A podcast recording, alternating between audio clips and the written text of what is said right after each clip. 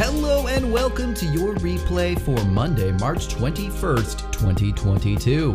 Replay is your weekly show where we break down the latest in gaming news, hosted by us, the Good Night Groofs, a place for games and a place for goofs. You know, we're still workshopping the slogan. Uh, the name is not workshopped, it's set in stone, and yet for some reason I still can't quite get my head around saying replay and not GG replay after doing 100 episodes of the other one. I will say I did it first first stop this this week. Yeah, it's it's set in stone and until we change it again. Yeah, exactly. But everyone did have to remind me. Matt can attest that I was reminded several times not to say GG replay. How's it going out there, everyone? How's it going, Matt? Uh, how are you doing on this fine? We're recording Sunday morning, having kind of like a daddy bean water slot here in terms of timing. yeah, well, I'm doing fantastic.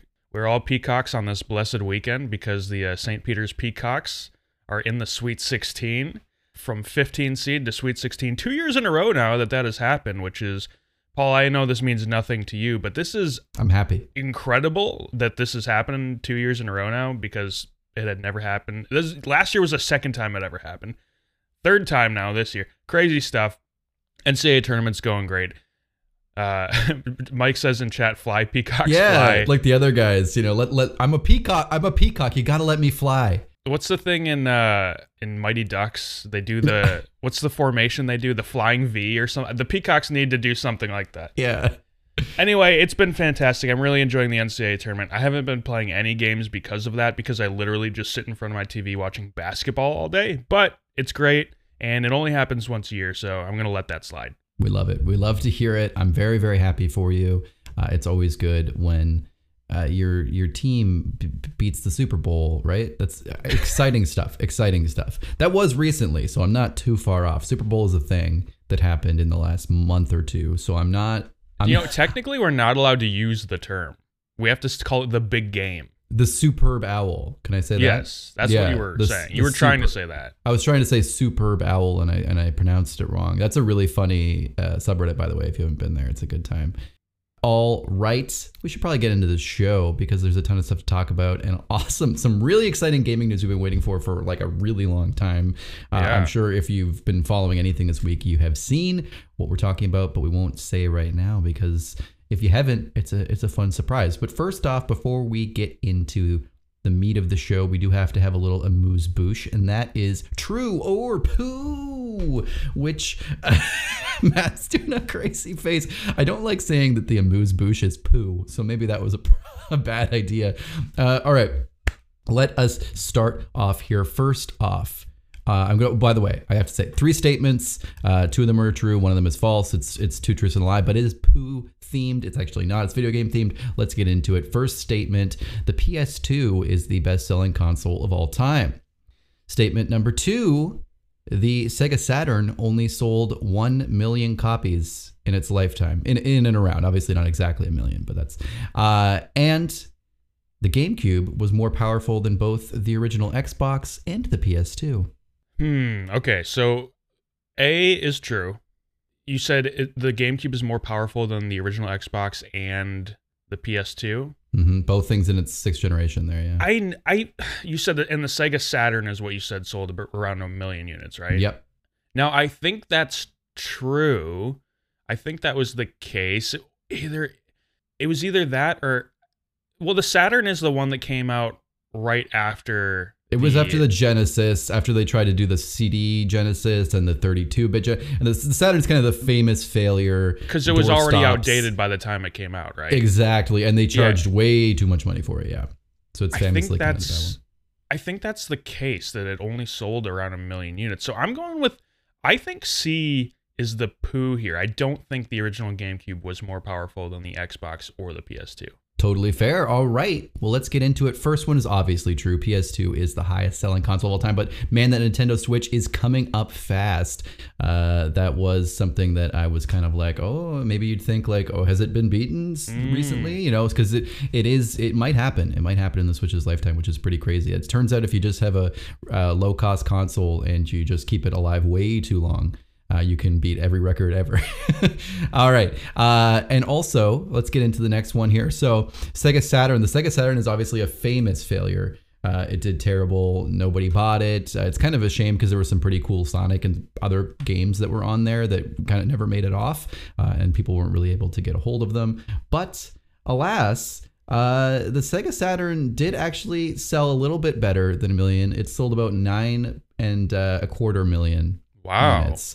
Uh, and the Nintendo That's better than the Wii U. it was, and the Nintendo GameCube is was more powerful than both the PS2 and the Xbox. The internals on that God thing were it. weirdly not. It was kind of the last time, famously, when Nintendo, not famously, famously, but where a lot of people say Nintendo was the last competing in the graphical space and really pushing hardware. So yeah, that was that was true or poo.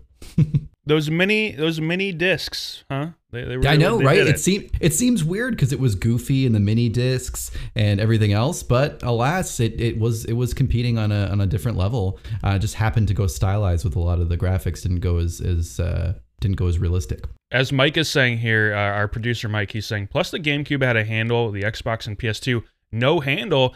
So the GameCube, it had the handle because it was so powerful, so extreme. Just in case things got out of hand, you needed to be able to to hold it down. You need to be able to get a handle on it, and that's Yeah. that's important. Uh, luckily, there was one. It's just like those uh, really great, uh, like old school Macs that when Steve Jobs came back and started making all those cool Macs, uh, they all had handles on them because yeah, it's course. very important to, to have a handle on things.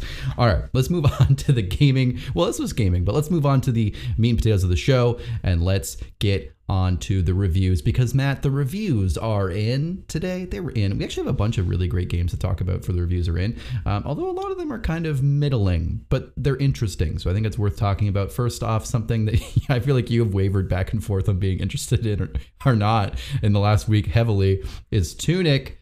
Uh, it is what you would say is like a Zelda-like with Soulsborne elements. I think that's really fair to say. Got an 85 on OpenCritic. Uh, it's out right now. This game, this game was weird. It- you know, we didn't hear anything. It, we've heard about it for years. We we got like a demo, and then we got another demo, but like, Like we didn't have a years. date. We didn't have a date. We didn't have pricing there was like Microsoft got involved, but we didn't know if it was going to be on Game Pass or what was going to happen. A lot of rumors. Up until the game released, we didn't know how much it was going to cost. So it's like, it was crazy. Uh, but it did come out, and they did have a weird Xbox indie showcase thing where they had to drop, like, shadow drop that was going on Game Pass. Okay. Uh, but it's here. It's here now. And uh, man, it looks awesome. I, I think 85 is a great uh, score. I think you know we see obviously it's an average. We've seen people give it higher and, and lower, but I mean I think uh, the people who are into this kind of game generally do give it a higher score than that. I think it's uh, partly brought down sometimes from people who just are like this is too much for me. People like maybe like you who are like this is way too souls like. Um, but yeah, Matt. I mean was just something you were super interested in. So why don't you uh, drop us some some thoughts on on how you're feeling about Tunic and its score? Yeah, I'm still interested in it. And after watching the reviews, I would say I'm even more interested in it again. It's just, I didn't like the idea of super challenging Souls like combat when I started. I didn't realize that that was what the game was actually going to be until like a week ago.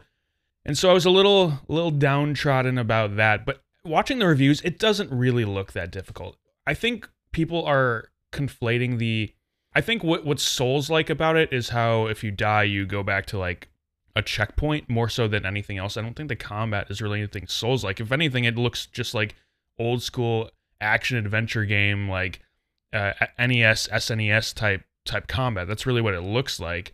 I don't know. I'm super into it. It it's sort of like this old school action adventure game with puzzle elements from like a Fez or Monument Valley almost, which I thought is such a cool idea to throw that into this old school action Really adventure cool. kind of game. The art is beautiful. I love the little fox. They do this really cool thing where the menu for the game is like an old school game guide, like the booklet that comes in, you know, that would come in the uh, game case, which Yeah. they stopped doing maybe like 20 years ago.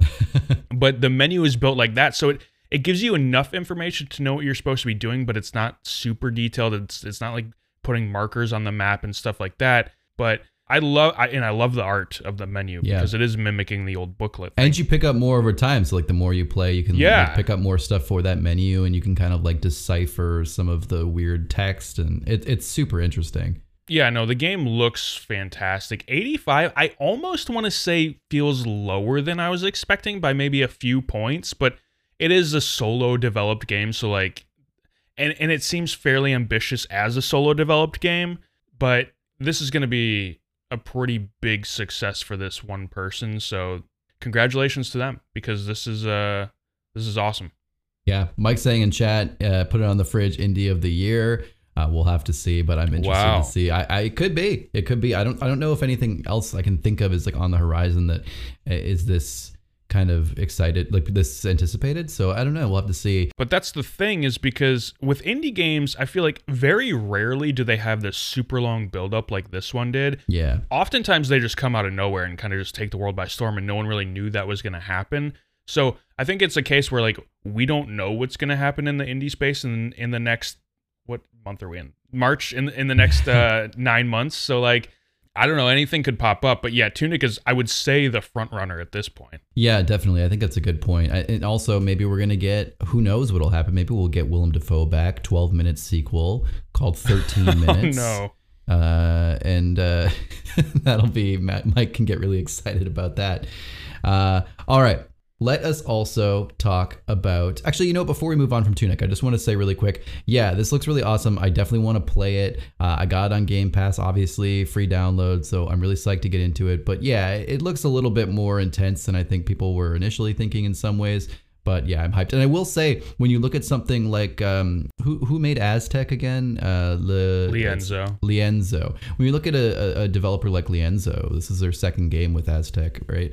And they're just not seeming to catch on and hit things. They're, they're it's kind of buggy. I, I- obviously, this is like apples to oranges, but I'm just saying, like, look at Tunic. One person developed this.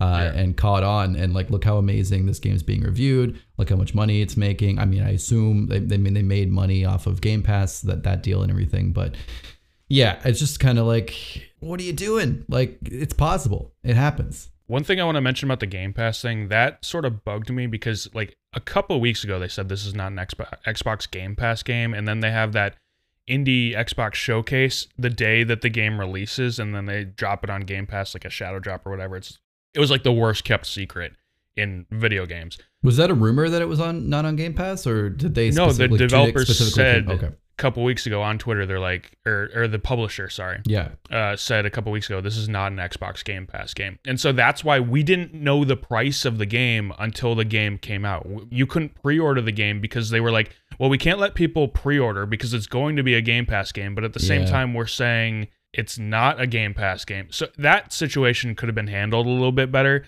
because you were just confusing the audiences. They were left in the dark about that. But I'm glad it is on Game Pass at the end of the day. Yeah. I feel like that's weird. Usually, you have a lot of coming soon and a lot of knowledge. I wonder what the backroom stuff was with that. Yeah, I like. I, am assuming it was some weird publisher stuff, uh, like going on with like there's a solo developer. They got like a strange publisher getting involved, and then Microsoft. There's a lot of middleman nonsense. Maybe I don't know. That's that was an interesting. I've never seen that for Xbox to have like this weird. We don't even know what's going on here. All right, let's move on and talk about Shredders, uh, not uh, Teenage Mutant Ninja Turtles, but uh, a snowboarding game. It's got a 70 on OpenCritic. It's out right now.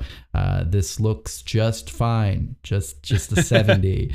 um, I, I I'll just you know Matt, I'll let you go off a little bit, but I'll just say right now, um, Steep uh, is pretty good. Steep's out. Steep exists. Uh, it's pretty cheap now too. Also, Riders Republic, uh, very much more varied. A lot more options there. That exists. That's out. Uh, usually on some pretty good sales as well. Also, if you're looking for a Game Pass game like Shredders that lets you snowboard, also Steep is on Game Pass. It's just, it's one of those games. It's like those JRPGs that get lower than 80, and it's like there's so many other options. And it's not even like there are so many other options, but it's just like unless you've exhausted those games, having trouble imagining why you'd be like dying to play Shredders. But with that being said, Matt, what do you think about Shredders? That's kind of my main point.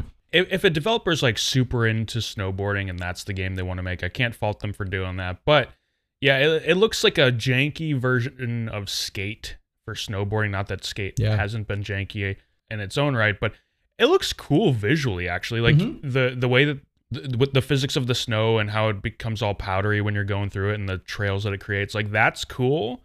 But I know the reviews are not big on the good controls, which for a game like this, that's kind of just a fatal flaw. If you don't have the controls down for a extreme sports simulation type game, then it's just not going to work fundamentally. So I think that's kind of the downfall of this one. But I'm always going to be open to more extreme sports games. I don't play them as much anymore, but if there's a really good one, that's something that I would be interested in, especially if it's something that comes to like a Game Pass. I don't know if I'm going to drop like a full price box cost on on it right off the bat. Uh, but if it's on Game Pass or on like a super big sale, I'm always going to be interested in those kind of games. Yeah, these games usually go on sale pretty quickly too. Like, I mean, even Yeah. really good ones like SSX, like the last SSX, which I really love, that I got on sale pretty cheap after it came out. Uh, to- Steep went on sale like within a year. It was like 15 bucks or something. Like it's Yeah. it's nuts. It's nuts how how quickly these games go on sale. Probably because it's I think it's just hard to like hit a really amazing one uh, that that that goes beyond just people who love snowboarding or snowboarding games. So uh, I- I'm still looking for that perfect snowboarding game that feels like SSX. It feels as arcadey as that. I think Riders Republic might be the closest thing I'm going to get to that. So maybe I'll have to drop some cash on that at some point. But I just uh, I really liked that Xbox 360 generation SSX game. I still play it all the time. It's a good time. Uh, but yeah, there you go. That's uh, that's shredders for you. Moving on to something I think quite interesting. Anno Mutationem. it's an adventure game. Got a 73 on Open Critic. It's out right now as well. This game looks bonkers. Uh, like the graphics on this game, the art style on this game, It's awesome. so cool. Uh, I can't. It's nuts. It's like a 2.5D, but it's almost like 2D with. I guess that's what 2.5D is, but it's like it's it's almost like a, just a, regular 2D visual, but then it's got like depth in it. But but the depth isn't like 3D. It's still 2D sprites, just like deep. I, I don't know. It's so cool. Um, I don't still have a hundred percent a handle on what you do, but it sounds like you can do a bunch of different stuff. You can go like be a bartender and go do other random things. It's I'm getting like almost like weird 2D Yakuza vibes or something, or like in a cyberpunk world. Uh, I don't know, but I like it and I'm interested. And I didn't think when I saw this name that it would be something I'd be interested in, or like that it's like a you know a JRPG looking kind of game. But I I might buy this at some point. Yeah, I, like what you said. Uh, Yeah, it's it's the the 2.5D. You got the pixel art sprites. You've got the 3D environments. It works really well in my mind when I picture like these 2D sprites and some sort of 3D environment. I don't. I feel like it's gonna look weird. They're gonna the the the distance between the characters isn't gonna work for me, but it does. In this game, it really looks good. I'm actually pretty into this game. I can't lie. It feels like it would be a great Switch game. Unfortunately, it's only on PlayStation and PC, at least for now. Who knows if they're going to port stuff later on, but it looks like it would be great on Switch. Uh, but it looks, there's like a coziness to the game. Yeah. Uh, the the platforming looks good enough. The combat looks good enough. It just kind of looks like almost like this old school adventure game mixed with like this new school art and the cyberpunk world. Everything about it just looks really cool. I don't know if the story's any good. I don't know if like the I know the the combat seems pretty simplistic. The platforming seems pretty simplistic, but I don't know. It looks fun. Like even if everything about the game isn't great aside from the art, I feel like I would at least just enjoy being in there for like 2 hours and just looking at the art and seeing different areas in the game and different characters in the game. Yeah, it feels like a like you said cozy. It feels like a cozy cyber noir kind of setting or something. I don't know, Yeah. but it does, and it's it's it's nice, and I really like it. Uh, I definitely am interested. I I I, I, what I do want to say about the Switch thing. Uh, I think you're totally right. As someone who just got, finally got onto playing some Switch games and getting a Switch, uh, this does feel like a really great Switch game. Like Mike said in chat, a, he gets kind of like Disco Elysium vibes. I, I think I also do as well, and that's another thing I think that kind of works well in Switch, or will I think when I get into it. But I think yeah, when you have like a really text heavy thing like that, it's kind of nice just to kind of pick it up on the couch or something, or play it for a little bit, as opposed to like trying to sit at a desk and like read all that text for hours and hours. So I think that's kind of cool. Um, unfortunately, it's not. I, I'll say this episode to me feels like the should have been on Switch episode. Tunic, I think, also is like a perfect Switch game. It's a Zelda like. It's like one of those old school Nintendo hard uh, kind of adventure games, and I think it's a real shame that that's also not a Switch game, and it's on pretty much everything else. It's on last and current gen. Uh, PlayStation, Xbox, and PC, and the fact that it's not on Switch, uh, obviously, I, well, I, I don't say obviously. I, I wish it were on Switch as well, but say Levy. I wish it were on PlayStation. I was gonna say It would have been I, a cool I, I, trophy. I forgot it's not on PlayStation. It's a Microsoft thing, right? So it's on current Yeah. and last gen Xbox and, and PC. I said PlayStation, but I was like, that doesn't sound right. Uh, so yeah, kind of a disappointment on that. I guess obviously when Microsoft is footing the big bucks, then that's what you get. I haven't checked, but I assume it pro- might have XCloud. I think it does have X. It's on XCloud. So I guess if you really want to, you could stream this on your phone or something, and that's Oh. kind of like playing it on Switch. But I'm not really much of an XCloud guy. I found it's not quite there for me yet. Moving on, we got to move through these reviews. Let's uh, talk about one that'll be an easy, quick chat. Monster Energy Supercross 5. They're, they've made five of these. It is a supercross, motocross game. It got a 74 on OpenCritic. It's out now. It's fine. It looks good. I, I'm surprised that the graphics look like as clean as they do. Um, but that being said, I mean, it's just, it's a Monster Energy tie in. It's fun, I'm sure. Yeah, I think. Well, yeah, they need to, to make this kind of game. They need that sponsorship money. I'm sure.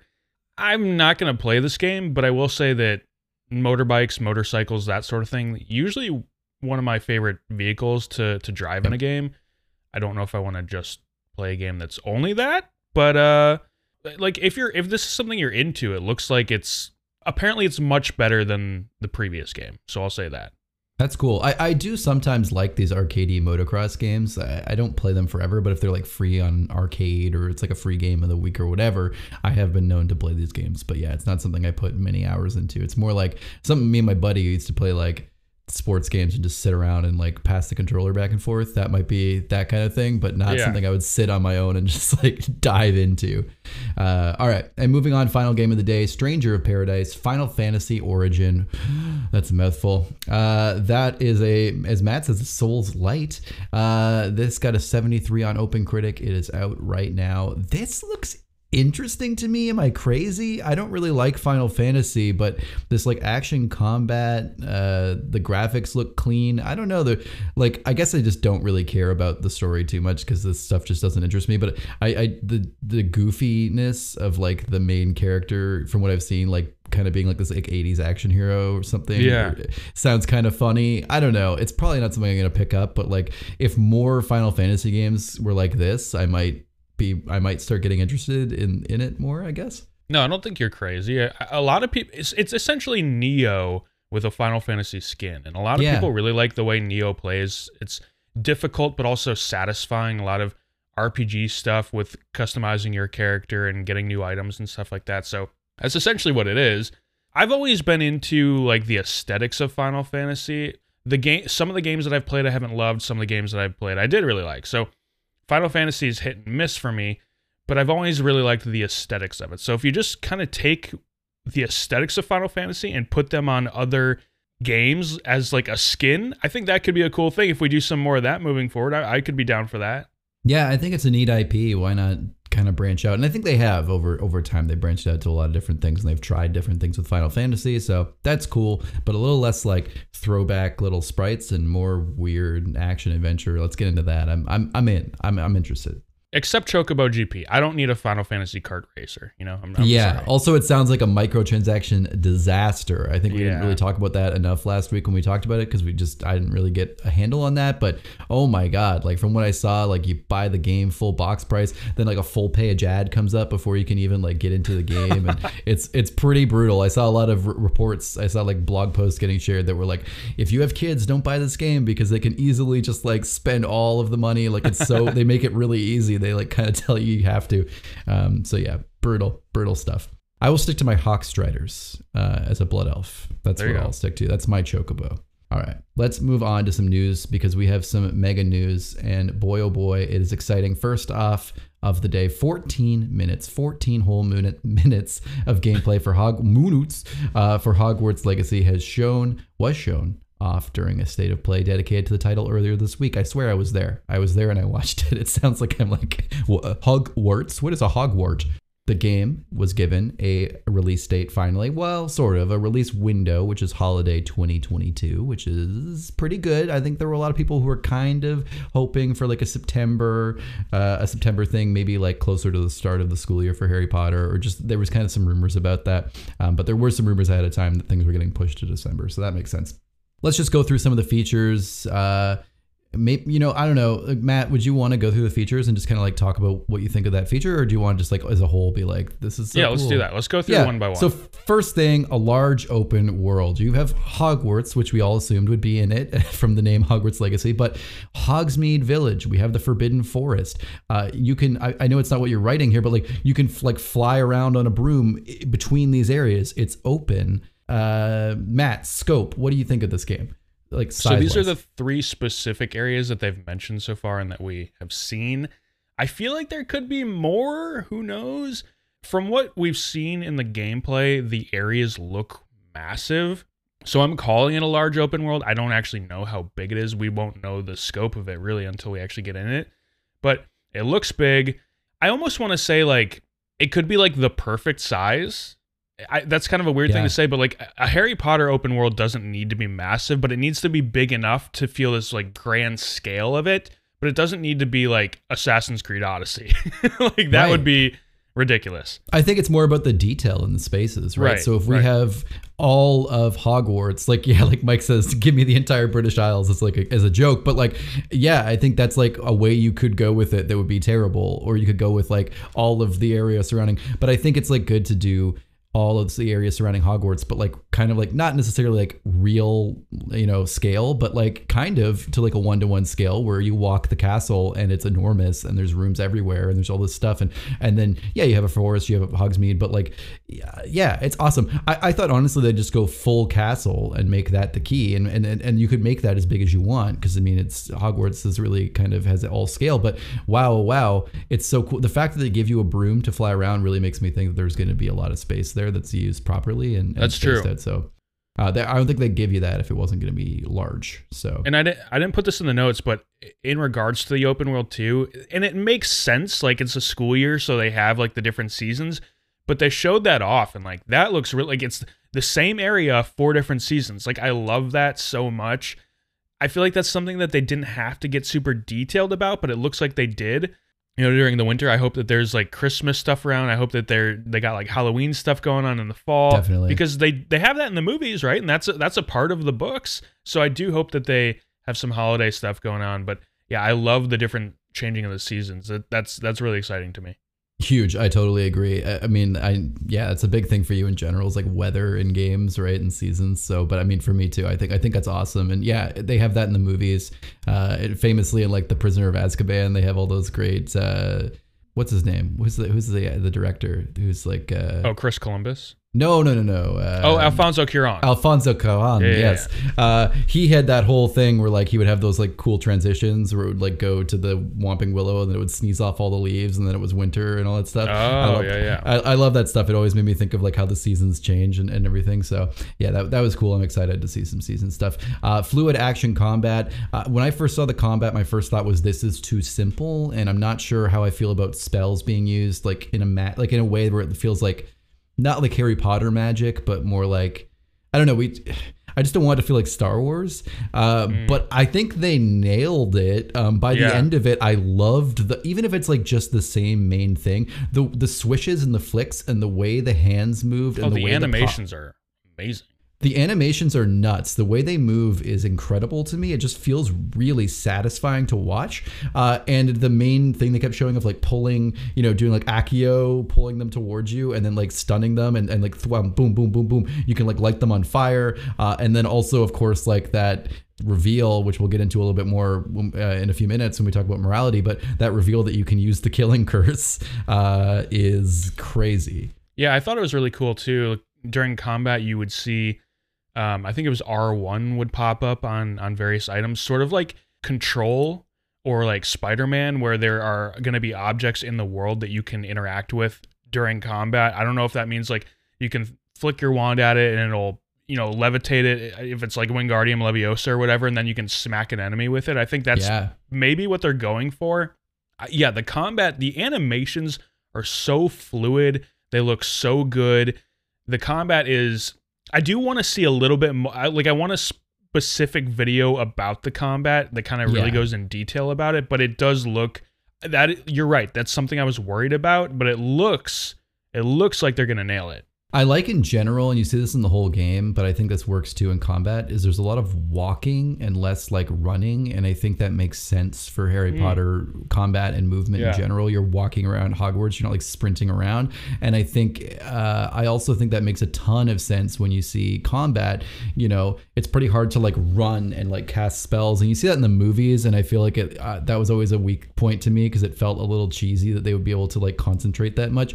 And I thought I like in the game they're like kind of sidestepping around and casting, and they seem really controlled in their movement. And yeah, you have a pretty goofy like roll mechanic, which looks kind of funny when they're just like sidestepping and walking around, and then they do a Dark Souls roll. But I will say um, that does at least give me like this fun idea that there is going to be kind of that dodge mechanic, and you might get some cool boss battles like that, and uh, maybe fight some like big monsters a la Dark Souls. That's fine. I, everything can ape Dark Souls. It's cool. I I think it's fun. Yeah, it, it looks nuts. We have to move on, but man, that that that combat looks way cooler than I thought.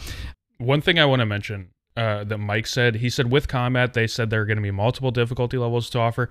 Uh, the challenges you want. He says hopefully that means more interaction and not bullet sponges. The one thing I want to say, I actually feel like this is the one kind of game where bullet sponginess would be acceptable to me and actually sort of makes sense in world because it's not like in in Far Cry 6 when I'm shooting enemies with a gun in the face it's like why why does it take 7 of these bullets to kill you? But in Harry Potter like we're flinging spells at each other. So I feel like you know wizards are going to be a little bit more resilient against spells and they'll have their own means of deflecting them and stuff. So I actually wouldn't bullet sponginess would actually not be the end of the world Yeah. for me in this one although I do hope that they're a little bit more smart about how they do it And it shows they have like a shield spell too that you can use that like kind of shields you a bit. I think they already showed something like that. So there's clearly like a, a thought process behind like dodging and avoiding spells or like being able to tank spells. So it's pretty cool. Uh, Mike mentions the parry slick. Yeah, the parry move looked so cool where you could like shoot spells away. Uh, it's- the combat is way beyond what I thought it was going to be, and actually is one of the Yeah. enticing factors for me in this. Um, like even if the rest of the game wasn't there and it was just like a Harry Potter magic combat game, I might even still be into it because it looks really that good to me. Um, simple. I won't. I won't say it's not simple, but it looks good. Uh, okay, let's move on. Customization, character customization is nuts. Uh, it looks just like normal but good. Like I mean, way more than we thought, um, including even you know transgender, non-binary stuff, which is cool. And also, they give you your own cottage. They went in the video. They show you that you can use the room of requirement to like as a crafting area. And I thought, oh, it's like going to be like your home base, your hideout, right? But not just that. They also give you your own cottage as a hideout. There's so much personal stuff in this game. Yeah, this is so unnecessary. like when I saw that in the video, I was like, what? They don't have to, this is something that they really didn't have to do. Like no one is thinking I'm playing a Harry Potter game. I want to have per, like player housing, like a personal cottage that I can decorate. Because you, you don't in Harry Potter. Like as a student, you don't have your own cottage. So I was like, oh, room of requirements, kind of like your hideout. I get that. That's cool. Yeah, but it's yeah. like no, but you also live off. You like live off campus or like what? yeah. yeah, that's so cool. I love that so much. I that that's the sort of thing that I personally am not going to put a ton of time into unless you have to. But I love that the option is there because for so many people who are just into Harry Potter, they want to just live in that world more and to give players an actual space to live in that world is awesome. I love that. Yeah, I like Mike says in the chat. Uh, we should have Mike on, but I like how he says in the chat. Uh, he's like, "Hey, you know, it'd be cool. Let's put a cottage in," and they just did, and it's like, "Yeah, hell yeah, Yeah. Like, let's just let's just do stuff that's fun. It doesn't have to be perfect. It's just, it has to be fun, right? And uh, that that works. Uh, there's a full talent system and skill point trees, which is so cool. Uh, the RPG elements of like how you can customize your character uh, look pretty deep for again a game that I thought might just be an MTX cash grab. This is super surprising to me. This is way more RPG than I was thinking. I thought it would be maybe like an action game with Yeah. RPG elements a little bit, but th- yeah, this is actually shaping up to be like this is this is an RPG. That's what this game is. Full on, full on, Yeah. absolutely. And like speaking of RPG, they have one of my favorite things that you know we've kind of seen fall off the uh, fall to the wayside a little bit recently in games, which is a morality system. It's hard to get it right, but I think this game with the framework they have with like good and evil wizards and stuff, you know, light side, dark side of the force kind of vibe. I think this could be cool. I think they could do a good job with this. Uh, and I really liked the way they showed it off, which is like showing, you know, oh, you could like even do things that you weren't expecting to do. And then they show the kid say like Avada Kedavra and freaking kill someone. And it's like, oh, okay. Like they didn't like go into a big deep thing about morality, but they're just like, yeah, you can do bad shit and go down the wrong path, uh, which is cool. I don't want to know too much about that. I think it's so cool that that's just like a thing that you can do. Yeah, this is the one thing I'm a little skeptical about. I don't know if it's like this built-in morality system that's going to change the story or if it's just like if you want to use these unforgivable curses then you can but i don't know if there's going to be like repercussions to that. I, that's the one thing i'm a little bit skeptical on. Although they they said they weren't really going to talk about it maybe there's going to be a, a video later on that explains it but yeah i don't know i don't know how in-depth that's actually going to be Yeah, I, I think yeah, Mike makes a good point that it might be like specific choices in a story. Like you know, you'll have a moment where you could kill someone rather than spare them. Not that you're going to be like going around Avada cadavering all the the, the enemies. makes Although sense. I mean, you are killing people. Like you're like lighting them on fire and like shooting them off a cliff and all It's this like stuff. So, right? yeah, it's like although in Spider-Man they were very careful with PS4 Spider-Man to show how They he were. always like like you know webs people or they try to show that like he's saving them before they like fall off a building. Um, but yeah, in this one for sure you are probably killing people. Um, but yeah, there's a difference between incidentally killing someone and like feeling the hatred in your heart to like cast Avada Kedavra or whatever. So, uh, which is like apparently people were like, it's not just like you don't just like fire a bullet, right? You have to like feel that like evil in you to like be able to cast it at all. So, uh, I think that's cool. I I think it would be neat if it were choices in story, but I also think it'd be neat if the story kind of continues the same way more or less, but just people react to you in a really bad way. Uh, like people just have a there's just like a darkness about you that could be kind of good. Um, but yeah, I think there's something to that. before I forget, Paul, let me just ask you because this might be different from like you personally. Which house would you want to play as for your character? Well, I mean, me personally, I'm a Hufflepuff, and I would be playing in Hufflepuff House partly. Partly because this is uh, that's another thing that's worth mentioning, and I don't know if you brought this up strategically, but this is the first time we've ever seen the Hufflepuff common room. Yeah, yeah, Uh, yeah. We've never seen that in movies. It wasn't really even described in the books. We don't really know a lot about it, and it hasn't been designed. Uh, so they had the opportunity in this game to design it, and b- it looks so cool and unique and interesting, uh, and really, really fits in with Hufflepuff. And yeah, I, I think that's probably what I'd play because it's it's my jam. It's it's who I am. I know people made a big deal about the uh, the Ravenclaw common room having bronze too. Yeah, for sure. Uh, what would you be playing as? I don't know. I so You have a three way tie on. I have on a three way tie. It's it's Gryffindor, Slytherin, and uh, I think Ravenclaw is the, the yeah. other one. I have always identified mostly as like the Slytherin, so I'll probably do that. But uh, I don't know. But maybe if they have like a sorting thing in game, maybe I'll just go with instead of like trying to cheese it because I'm sure there'll be guides for it. Uh, maybe I'll just go with whatever they give me and, and see how that goes. Yeah, totally fair. Uh, moving on, flying on broomsticks. Hell yeah, we love it. We talked about it a little bit already, so nothing too crazy to go on, but it does look fun. I will say one thing missing, obviously, is Quidditch. We didn't see any Quidditch. I'm assuming because it's just maybe beyond scope. They put a lot of stuff in this game. Uh, and also, as I saw some people say, Quidditch is kind of like a, f- a fucked up game. I know there's like weird Quidditch leagues of like kids in college, like holding brooms between their legs and running around. Like, I know that there is a, people can make this a sport, but I do think like the snitch and some of the rules are a little wild. So maybe they're just like, this is, we can't make this playable in a way that feels fair. So we're just going to like call it for now and we'll maybe we'll come back to it. I think that'd be cool to maybe see in a DLC or something down the line um, as something that they may want to add in as like a cool expansion, maybe adventures in Quidditch and they add like this whole system to the game or something. That would be cool. Um, but yeah, take your time with it. I, I, I'm not feeling like put out because there's no Quidditch. Um, but the broom stuff looks cool. I'm glad you can fly around on a broom. It's nice to have that movement. Uh, it would feel kind of sucky to not be able to have that especially when it looks like you're walking around a lot in the game and maybe that's just for showing it off um, but i do think it's neat to be able to get on a broom because it's a big part of harry potter Yeah, the problem with a fantasy sport like Quidditch is that the rules just don't make sense to actually work as a sport. they made sense to make harry look cool they're like oh what's Right, one thing it's like oh his thing is to win the game by getting the one thing and he's like Right. he's the chosen one it's like okay Yeah, so I don't know. I think you're right. I think there's it, it's just out of the scope for this game. Although it seems like they put everything in this game, but I think Quidditch is just one of those things where it's like we can't find a way to make it fun or make it work correctly. So we're not going to put it in. Maybe save it for the sequel. Who knows? But as far as flying around on broomsticks, I'm a little bit skeptical about this as well. I, I don't know if it's going to be certain sections of the game where you can do it, or if it's like for races or like time trials type of stuff. I don't know if it's going to be fully usable in like the open world areas. But even if if this game didn't have broomsticks at all, it wouldn't bother me because that to me yeah. that's like that's a part of Harry Potter, but the game doesn't need it. Uh, but if, if it is if it does have it and it is just free in the open world area, that's I'm cool with that too. Yeah, I totally agree. I, I think uh, the the stuff we saw looked kind of aimless. So I almost want to say that it is like Mike saying in the blog post they showed it more looking like a regular mount. Uh, it oh, does look okay. like that way. So as long as I think there's like a good mounting animation and it makes sense, like maybe you like call for it and it flies to you. And you oh, I'm sure. It, yeah, that would be cool. Uh, I don't want to like just pop out of nowhere. Um, but yeah, it does look kind of like something you just use to kind of get around instead of maybe fast traveling or something. So looks cool. I'm into it. Let's move on. Crafting. Uh, crafting looks nuts. The room of requirement uh, lets you kind of craft whatever you want and gives you your craft. It gives you like a hideout for building stuff. That's super awesome. Uh, there's potions and everything else.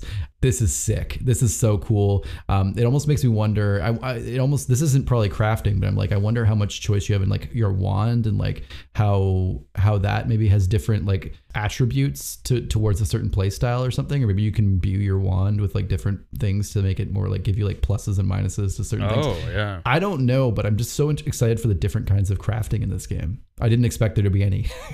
yeah, it's cool that they have it. I'm a little bit worried about the mini gaming of it because there was like dur- during the gameplay video they had like press X to pour like the ingredient or whatever. It's like I don't need it to get this uh, microscopic about what we're doing here. I don't need to micromanage every little bit of the crafting. I'm a little worried about that. I hope it doesn't get tedious and annoying. Yeah. But but the fact that there is crafting in the game is cool and totally unexpected. Totally agree. Uh, moving on, also you can raise animals and tame beasts. Uh, I don't remember seeing a ton of this stuff in the video. Is this a thing that was this? Look, I mean, this is super cool to me. I would love to have like familiars or something. Can you have like beasts that help you out or involved? I think the beast stuff was in the FAQ. I don't think okay. they necessarily showed it in the gameplay video.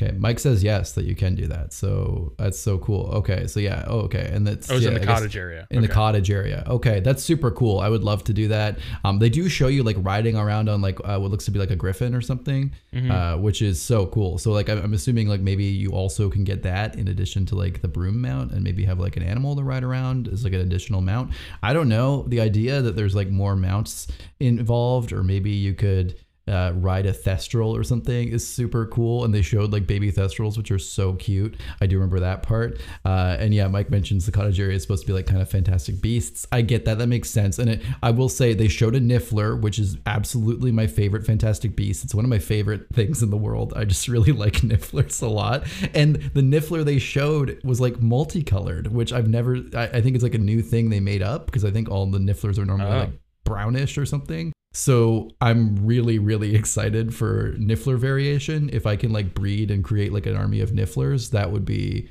Uh, I will I will steal a king's ransom in in shiny objects. So I'm excited for that. yeah, I didn't really need all the mythical beast stuff, but I understand that why they're putting it in the game because I'm sure WB is like, listen, that's our movie franchise at the moment is all about the Fantastic Beasts, so you have to put that element into the game. But I mean, WB gave up on Fantastic Beasts. Like they're like, well, we like Eddie Redmayne and the other guys. We'll keep yeah. them. We'll keep them. But like the second one was Grindelwald. We barely this had one's any about animals. Dumbledore and the now, third one's actually. about Dumbledore because yeah, it's like this one's actually just about Dumbledore being cool. And we got Jude Law, but Eddie Redmayne's still in it. Don't worry, this is still a trilogy, sort of. we and, have, and uh, we're gonna we're gonna have Nifflers. Like they're they're cool, right? There's still they show a Niffler in the trailer. Like okay, we still have a Niffler, but that's about yeah. it. Like the Fantastic of Beasts part of it is pretty. Uh pretty out there. So uh, out of the out of the game here, but we got to God, we got to move on. We've been talking about this forever, but it's so so interesting. All right, uh, following a state of play, community manager Chandler Wood uh, took to Twitter to assure everyone the game will contain no microtransactions. This is huge because in the crafting we saw some long wait times. A lot of people were thinking, you know, microtransactions. Are we going to see that? Uh, they said no I would like to imagine there aren't. That's great. That that's a really firm thing to say. I'm I'm happy about it. Um, we'll have to see, but um, I don't mind waiting around a little bit. Or if there's like in-game currencies or things you can maybe pay to speed things up, that's fine. Whatever works. Um, but I'm happy to see no microtransactions. Yeah, I, I don't really care about the timer things personally, as long as Yeah. they they have a bunch of other stuff that's that's interesting where you can go and do other stuff while you wait, or you know, as long as it's not super important, like you need it right now. If I can set some crafting thing to to start up, and then I go play other parts of the game, or or maybe I set up some crafting stuff and then I have to do another quest, and then that'll make the timer go all the way down because it's like a transitioning to the next day or something like that, like a persona style type thing could could be. Matt, that's what I wanted to talk about next. Is the, the last thing I want to talk about is God. Oh man, do I wish this was like Bully or Persona or something where you have a day, you play day by day, and you have to fill your day and do everything you can, and then the next day starts. We've never had because of the constraint of a book or a movie, especially in the movies too. You you barely you have like a few choice moments. You don't get day by day at Hogwarts, and I think that's like the thing that we all love, and that's like some of my favorite parts of the books are when they're just like going to classes and living their life and just being less so the chosen one stuff. And so this is like exactly, and I think a lot of people feel that way, um, exactly what I want. Uh, so if this can be that kind of thing, seasons, day and night, like Mike is saying, I I think that that will fulfill everything for me in this game. Like if it's that, I might get way, way, way too into this game because I love those like high school life sims. I like I, that's what I like the most about Persona, uh, and that will be massive. So if it's that, whew, I'm excited. Come on, come on, team, let's do it. Yeah, I don't know if it's going to be like that or or if it's going to be like the time passes just, you know, when you complete a quest in the story, then it says you're on this month or this season or whatever. I don't know. I think either way, I'm not going to care if it's day to day or if it's just freely playing and time goes as you complete main story stuff. I think it works either way. I do feel like there's if if it's a day by day sort of thing, I I do feel like for a large open world that can feel maybe a little bit constraining, and there could be some sort of gating that happens as far as going to different areas, and and it could be more annoying if it's based on time rather than completing certain things. I don't really care either way. I, I don't I don't imagine it's gonna play like that. Mike says he thinks it legit will be uh, like the Persona style. I don't personally think so, but I could see it going either way. Here's the thing. They showed so much in this gameplay. This game is so much bigger than we were imagining it that we ever thought it was going to be. I think what we need is another video explaining all these other things that we now have questions for. I didn't think that I was going to come out of this with so many questions, but they showed us so much. It's like, wait a minute, you're doing that? Okay, well now I need to I need to hear more about it because there's so much going on. I, I really wonder how deep all of these different systems can be. So I, I don't know. We just need to learn more about this game. I, I, I just need to hear more. I'm so excited. This is this is gonna be nuts. Uh, and yeah, we have to move on. We want to talk about more. I just want to say one tiny last thing, which is that Mike just mentioned Transfiguration. Oh man, if Transfiguration is in this game, as a fan of shapeshifting in every fantasy genre, oh, that would be huge for me. Really exciting stuff. So let's hope. Let's hope. My final note: I don't, I, I don't know if I believe this game is still coming in 2022. It's so big. I won't be Yeah. shocked if it's pushed to 2023. But they showed a they showed a lot off. Like it looked They like did. it exists. Like a lot of it's built. It's just about getting it fleshed out. Um, but yeah, as I've said before, take as much time as you need. If it needs to, now we have this vision, this hype of what it's supposed to be, because now we know what they're promising. Uh, take as long as you want to make this promised game, because I want it and I don't want it bad. uh, so yeah, like Mike said, make it perfect, right? I don't care if it's delayed. Delay it. That's fine. All right, let us move on. Let's just blow through these stories. We have so much to talk about. Up to half of the core development for Perfect Dark has exited the project in the last year, according to insiders who spoke with Video Games Chronicle. As much as half of the core development team known to be working on the upcoming Perfect Dark reboot quit the company during the last year, or around 36 people, analysis of employee LinkedIn profiles has revealed. That includes most of the initiative's senior design team, including game director Dan Neuburger, design director Drew Murray, lead level designer Chris O'Neill, principal world builder Joel, uh, Jolin, uh, sorry, Joel Yon Myers, two senior system designers, a group of three former God of War designers, and more. And the turnover of top talent doesn't end in design. Perfect Dark's two most senior writers have also recently quit. Analysis shows this is brutal, along with the project's technical director, tech art director, lead uh, gameplay engineer, lead animator, QA lead, and more. According to LinkedIn, the initiative is now less than 50 people uh, and currently has just three roles advertised on its website. Analysis suggests it hired around 12 people in the past 12 months. That's that's terrible. Crystal Dynamics joined the project as a development partner last September, and the belief is that they're now leading the Perfect Dark project. Additional rumors claim that developer Certain Affinity has previously worked on the project as a studio support or support studio before Crystal Dynamics got involved. Uh, we talked last week a little bit about uh, people leaving, uh, and we've talked about it a little bit over time. But holy shit! I mean, basically, the initiative is the initiative is fully destroyed, right? I mean, like essentially, I feel like they're in massive rebuild mode, right? I mean, at this point, they're like, okay, we need full new talent. We need an entire, we need to rebuild the studio or figure out what we're gonna do. Microsoft's maybe thinking we maybe we'll disperse these people to different place. Like I don't know, right? Because it, it feels like it's a tough game, right? Because the initiative, the idea behind it, right, was like to take all these different, like the top talent from all these different companies and like bring it together in this this new company. Um, but the problem is, you're taking all top talent and like not a lot of fodder and all of this. And what we've talked about before, there's way too many jobs and not enough game designers and game developers. That they're gonna get poached. You poached them. Are you telling me these people? You, you know, you think these people are gonna be loyal when the good deals come up, especially when you have a game in development hell and people are already jumping ship? This is maybe not the best move here to have like a hundred visionaries.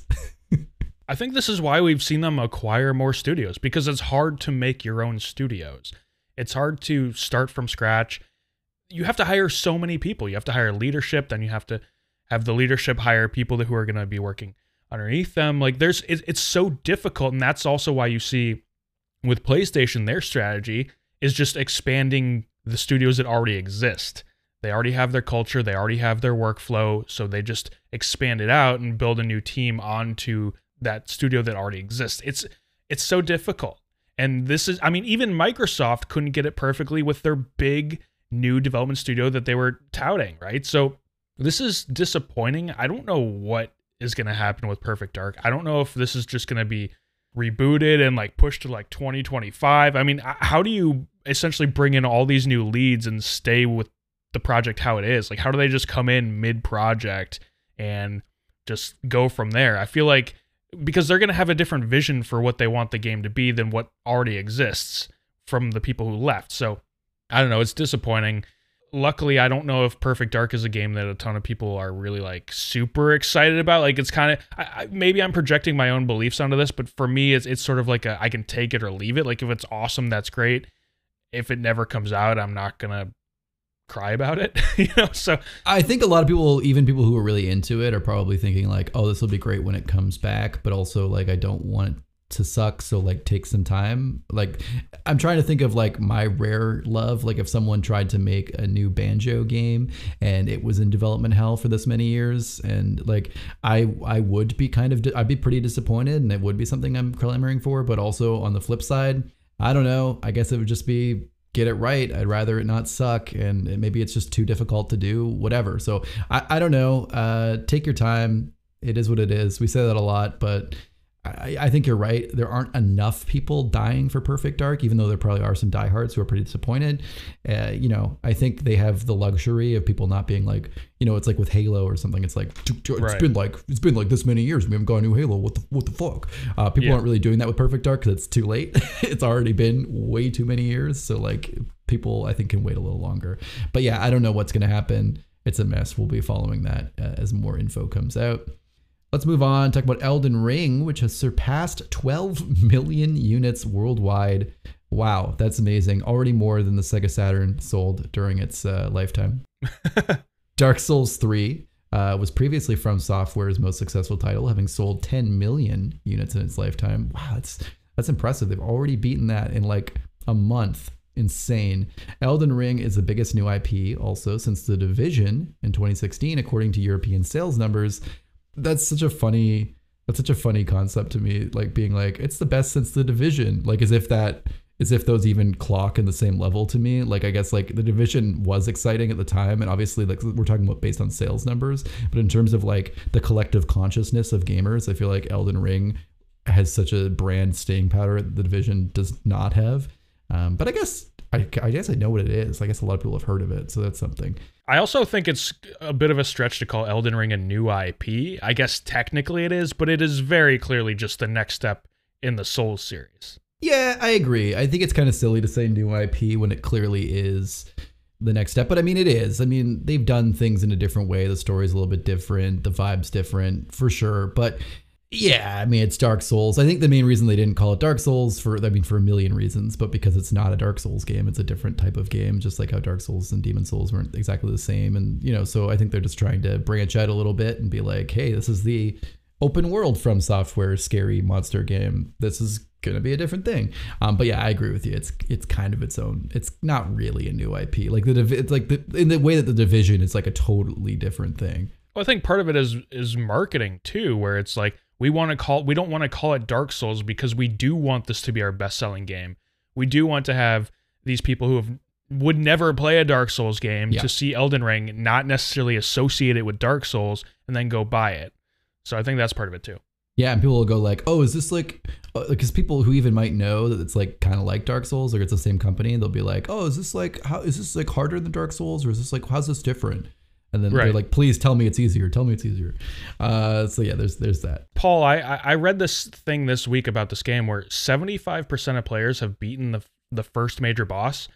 That's kind of pushing me towards it. I'm every day I'm getting more and more likely to actually jump into this game those numbers, that 75% being the first boss, those are actually better than Returnal's numbers early on. So that gives me a little bit of hope for myself that I could maybe actually be somewhat competent in this game. So uh, I don't know. I, I kind of I'm I'm on the verge, Paul. I'm on the verge. I'll say, and it's not because the boss is easy, because the boss is actually pretty difficult from what I've heard, but it's because of that flexibility you get from Elden Ring being an open world game that you can go run around and grind some low level mobs and get stronger and level up and you know whatever you want to call it um, and then come back to that boss and beat it when you're a little bit stronger so you can it's kind of you can set your own difficulty in the sense that if you want to grind some time in and get too strong right. you can you can over level for that boss and like face roll it and i remember josh saying he's done that and i think in some of them where he's like gone over leveled and then going through and like stomping the bosses and that's kind of uh, that's a fun way it's a power fantasy that might be a way you want to do it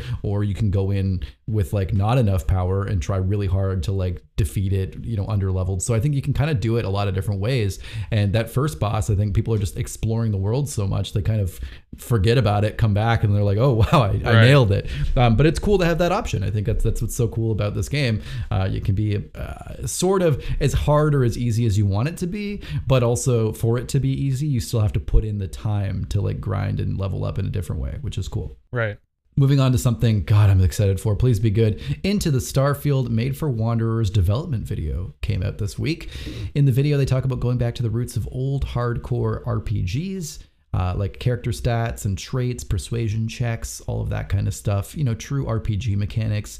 You've said it before, Matt. I'm going to say it again. Man, I am just so totally involved. Uh, I'm so totally uh, enraptured by what Todd Howard is saying. I hate it. I don't want to be because, uh, like Mike said, he's like all these like hype videos are turning him off because he feels like it's just like you know them trying to sweet talk us. But uh, for me, I, I can't help it. They just sound so true about what they're saying. And I feel like when I did watch when I did watch like the Fallout 4 and the other videos, you know, for those games where they did kind of walk back those things or Skyrim, they didn't say, "Hey, we're going to add persuasion checks and add deeper RPG mechanics." They just said they said what they wanted to do. That's so great about the game. But I think the fact that they're specifically name dropping these RPG mechanics means they will put them in, even if uh, they they might not be they might not be as intense as they're talking about. I do think the sweet talking does lead to something. Yeah, I'm falling for it.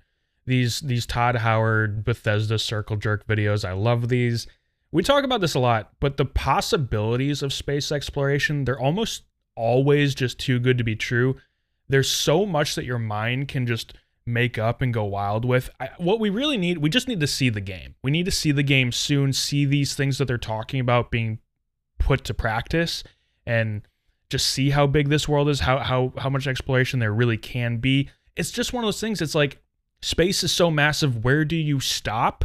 And if you stop too early, our players going to be like, well, why isn't there more? It's one of those things. Like I don't know where you find the the happy medium. Yeah, I totally agree. I have no idea what this game's gonna feel like or be like yet. I really don't. I'm so confused because I really feel like this is gonna be the next generation of Bethesda and it's gonna be a harbinger of what is to come for the next decade. And so I just don't know. I think they could get really different.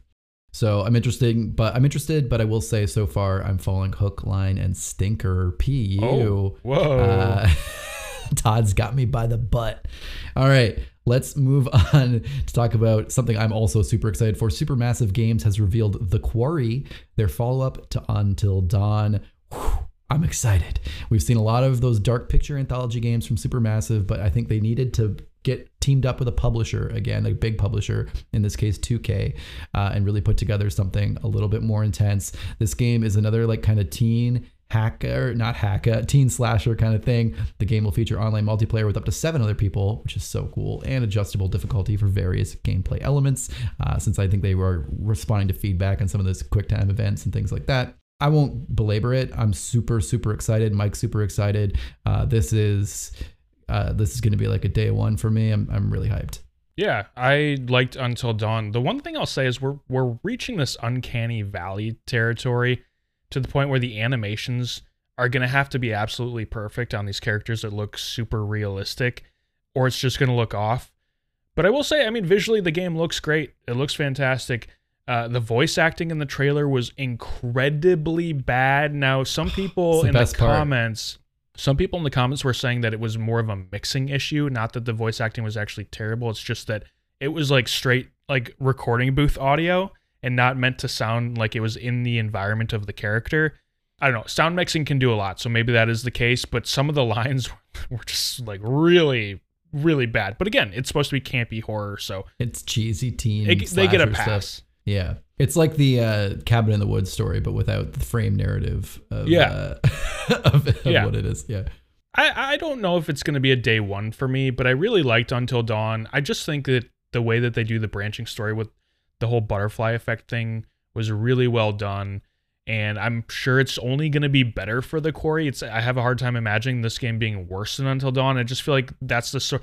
You know, maybe the story is not as good for some people, but I feel like in terms of gameplay, you can only improve going from a game like Until Dawn to the sequel. So we'll see. But uh, I'm not as excited as you guys just because I'm not as generally into that sort of thing. But it does look really cool and visually, it's pretty amazing. It's nice because the last couple, like I play, I've been playing those Dark Pictures anthology games, and they just, I want to love them, and they're just not clicking for me. Man of Medan was okay.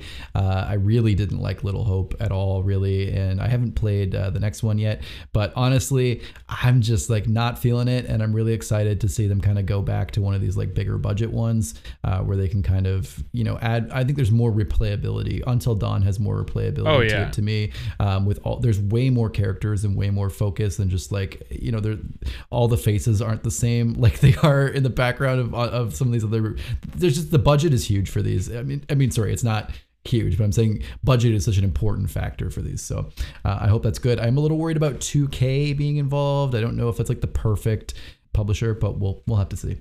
Did Sony publish the other ones? Yes, yes. Or Uh, I guess just super, just the, just until dawn, until dawn. Yeah. Yeah. Uh, all right, let's move on. Talk about something also pretty exciting. Lord of the Rings Online. Lotro announced that they're making the game more free to play friendly with the April update. And oh man, I am excited for this. Uh, first off, the High Elf race, Runekeeper, Warden, and Beorning classes, and all content released between 2007, the launch of this game, uh, through the Helm's Deep expansion will now be free to all players. Uh, I said I'm really excited about this. I don't actually know if I'll download it, but I will say that when we tried to play it uh, a couple months ago, you and I, Matt. Uh, the thing that kept me from wanting to play was like I, w- I really wanted to play a Beorning, and Yeah, I was I kind of annoyed that like I had to pay money for it in Lord of the Rings online. Like I don't know, I just felt like just let me play everything because I might have. I was like, if I can play this game and get into it enough, I might give them some money, like to get some currency or something. But I wanted to at least be able to play the class I wanted to play without giving them money. So I'm I'm pretty excited. I might try downloading it again. Um, also worth mentioning, they are still planning to do a graphical overhaul and a console port, which to me, 15 years later, is super duper bizarre. Um, but hey, if you can make it work and maybe try to relaunch this, go for it. This is the kind of game where a lot of people will say like they want a new Lord of the Rings MMO or like a Lotro 2 or something, but it's one of those things where if you gave this game a graphical overhaul, a UI overhaul, although that's a really massive task, like it, that's not just something that you can easily do in an MMO with so many different armor pieces and weapons and you have to worry about clipping and and all this kind of stuff. It could make for a really interesting player in the MMO space if this happens. Right now, as far as tab target MMOs, which have their own audience, you have WoW, you have Final Fantasy 14, and then way back in third place is Star Wars The Old Republic. Those are the only tab target games really that feel like modern MMOs. So if you can take Lotro and make it feel like a modern game as far as UI and, and visually, I think that could be really interesting as far as the MMO space.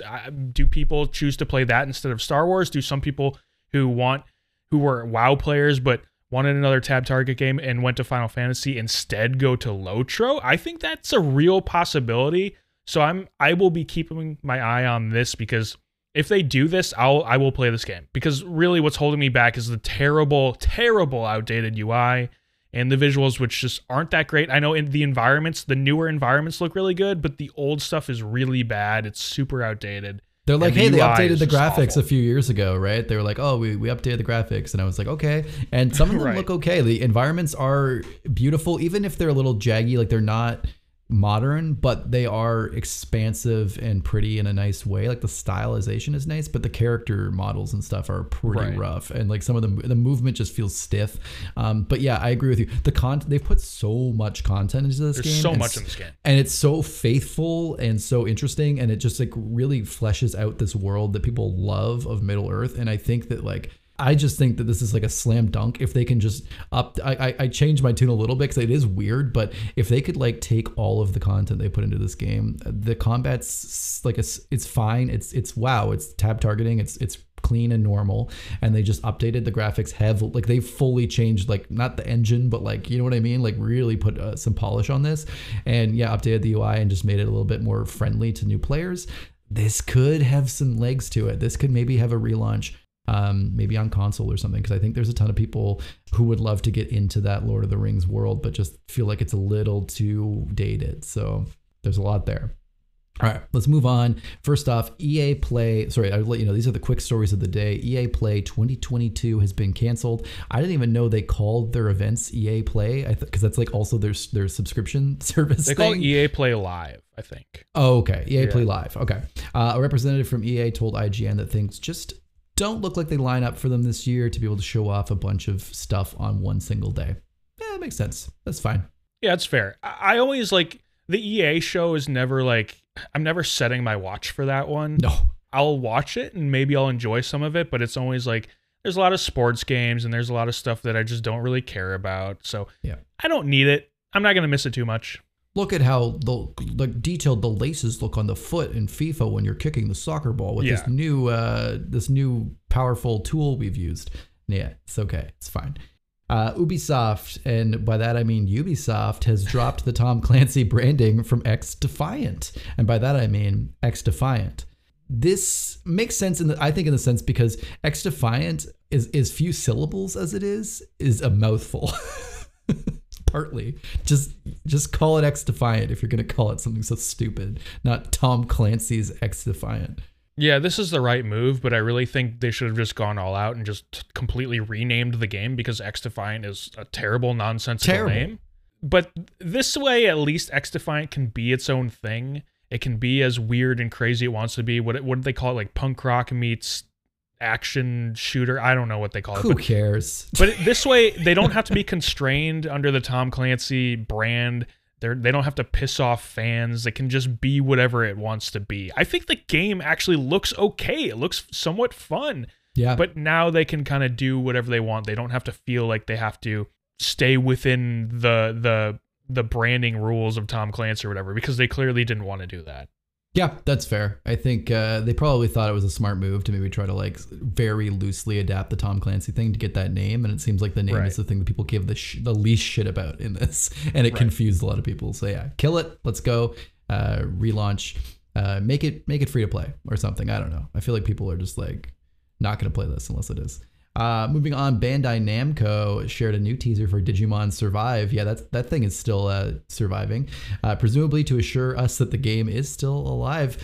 Uh, cool. There's some main characters. They really, I was like, how are we? They were like showing another character in their Digimon, and I was like, we're running out of time on this trailer. Like, are we going to show any of the game or no? What's going to happen? And then they did show the game. I kept like going back. Um, I kept like like scrubbing back in the video. Yeah, to me try too. because I went like 15 seconds ahead, and then I was like, oh, gameplay. So I went back, and I was like, I basically only had to, I only went back like there was only like an extra one second I missed of the gameplay when I went 15 seconds ahead because there was literally like five seconds, uh, and it was disjointed too. Like they showed the tile based combat kind of stuff, but then like even some of the gameplay was like a different kind of the game, like a different part, like an overworld, and it was like this is. You should have just showed one of these things for like the five seconds, not one for two seconds and one for three seconds. Uh, it was. Uh, we still don't have a release date. We still don't even have a, a window of release, um, and we still don't even really understand. They, they haven't really promised what the game is going to be or like what it's supposed to be at this point anymore. We don't even really know the scope. We just know that this the story sort of. Uh, or like the frame at least, uh, which is classic, you know, some DigiDestined stuff. God, I wish they could just make a good Digimon game that actually comes out. Yeah, the music in this teaser was awesome. I loved that. Yeah, but I just I'm getting less and less interested the more I see and the and also the further this keeps getting pushed out. I don't know. I, you're right. I want a really good Digimon game. I hope this is it. I don't know if it's going to be it, but maybe in the future they'll they'll get it right. Who knows? You know, it'd be fun. It's like a Legends Ar- Arceus kind of Digimon game or something. I don't Oh, know. yeah. I'm just That'd be I'm great. seeing what you run around open world and you have your Digimon with you and you have to like go around the open world and I don't know. That would be cool, but it doesn't have to be open world either. I, even like something that feels more like triangle strategy or something where you have like your group of people in like an RPG and you're all in like all the DigiDestined are interacting with each other and then you do like turn-based Digimon fights or something like almost like a more complicated Pokemon Yeah. uh, game. I don't know, man. There's there's there's a lot of things they could do with the Digimon IP, and I just it's it's such a bummer, but. Uh, it's never going to be what I want it to be. I think. I just think that like there's like this Japanese Digimon fandom and this like Western Digimon fandom. They're like, who are different. dub fans, and it's just very different. And I think the Japanese fandom kind of likes the Digimon kinds of games they've gotten and aren't like dying for the game that we want. But uh, I don't know. I don't know. I wish we had both. That'd be cool. Um, also, yeah, the music was pretty good, but I would have preferred Len's Kids in America. Oh, Uh, yes. just like let's get a full Digimon the movie uh, video game. I'm, I'm down for that. Uh, and final quick story of the day. Let's make this one actually quick. BioWare has hired Michael Tucker, the YouTube creator behind Lessons from the Screenplay, to work on the next Mass Effect. That's pretty cool. Tucker had previously created a video about Mass Effect in 2021, talking about how it has the potential to be apt- adapted into a show that could possibly replace Game of Thrones. Uh, hopefully, he means in the way we felt during the first few seasons of Game of Thrones and not the end of Game of Thrones. Probably, probably what he meant. Uh, this is exciting, um, but also I feel like the thing that we're we the issues we've had with Mass Effect recently haven't been that the story sucks. I feel like it was that the gameplay was a buggy disaster. So this is just like a good pickup, but not like the thing that's going to make or break the next Mass Effect game. IMO. If anything, this seems like more like a consulting thing. Like he's helping out. I don't know if he's making big decisions or actually doing any real writing. Maybe some things here and there, but it seems more like you know how sometimes a script will be written for a movie and then they hire someone to come in and do the rewrites, and that person Yeah. isn't necessarily credited the same way. That but that their job is to clean things up.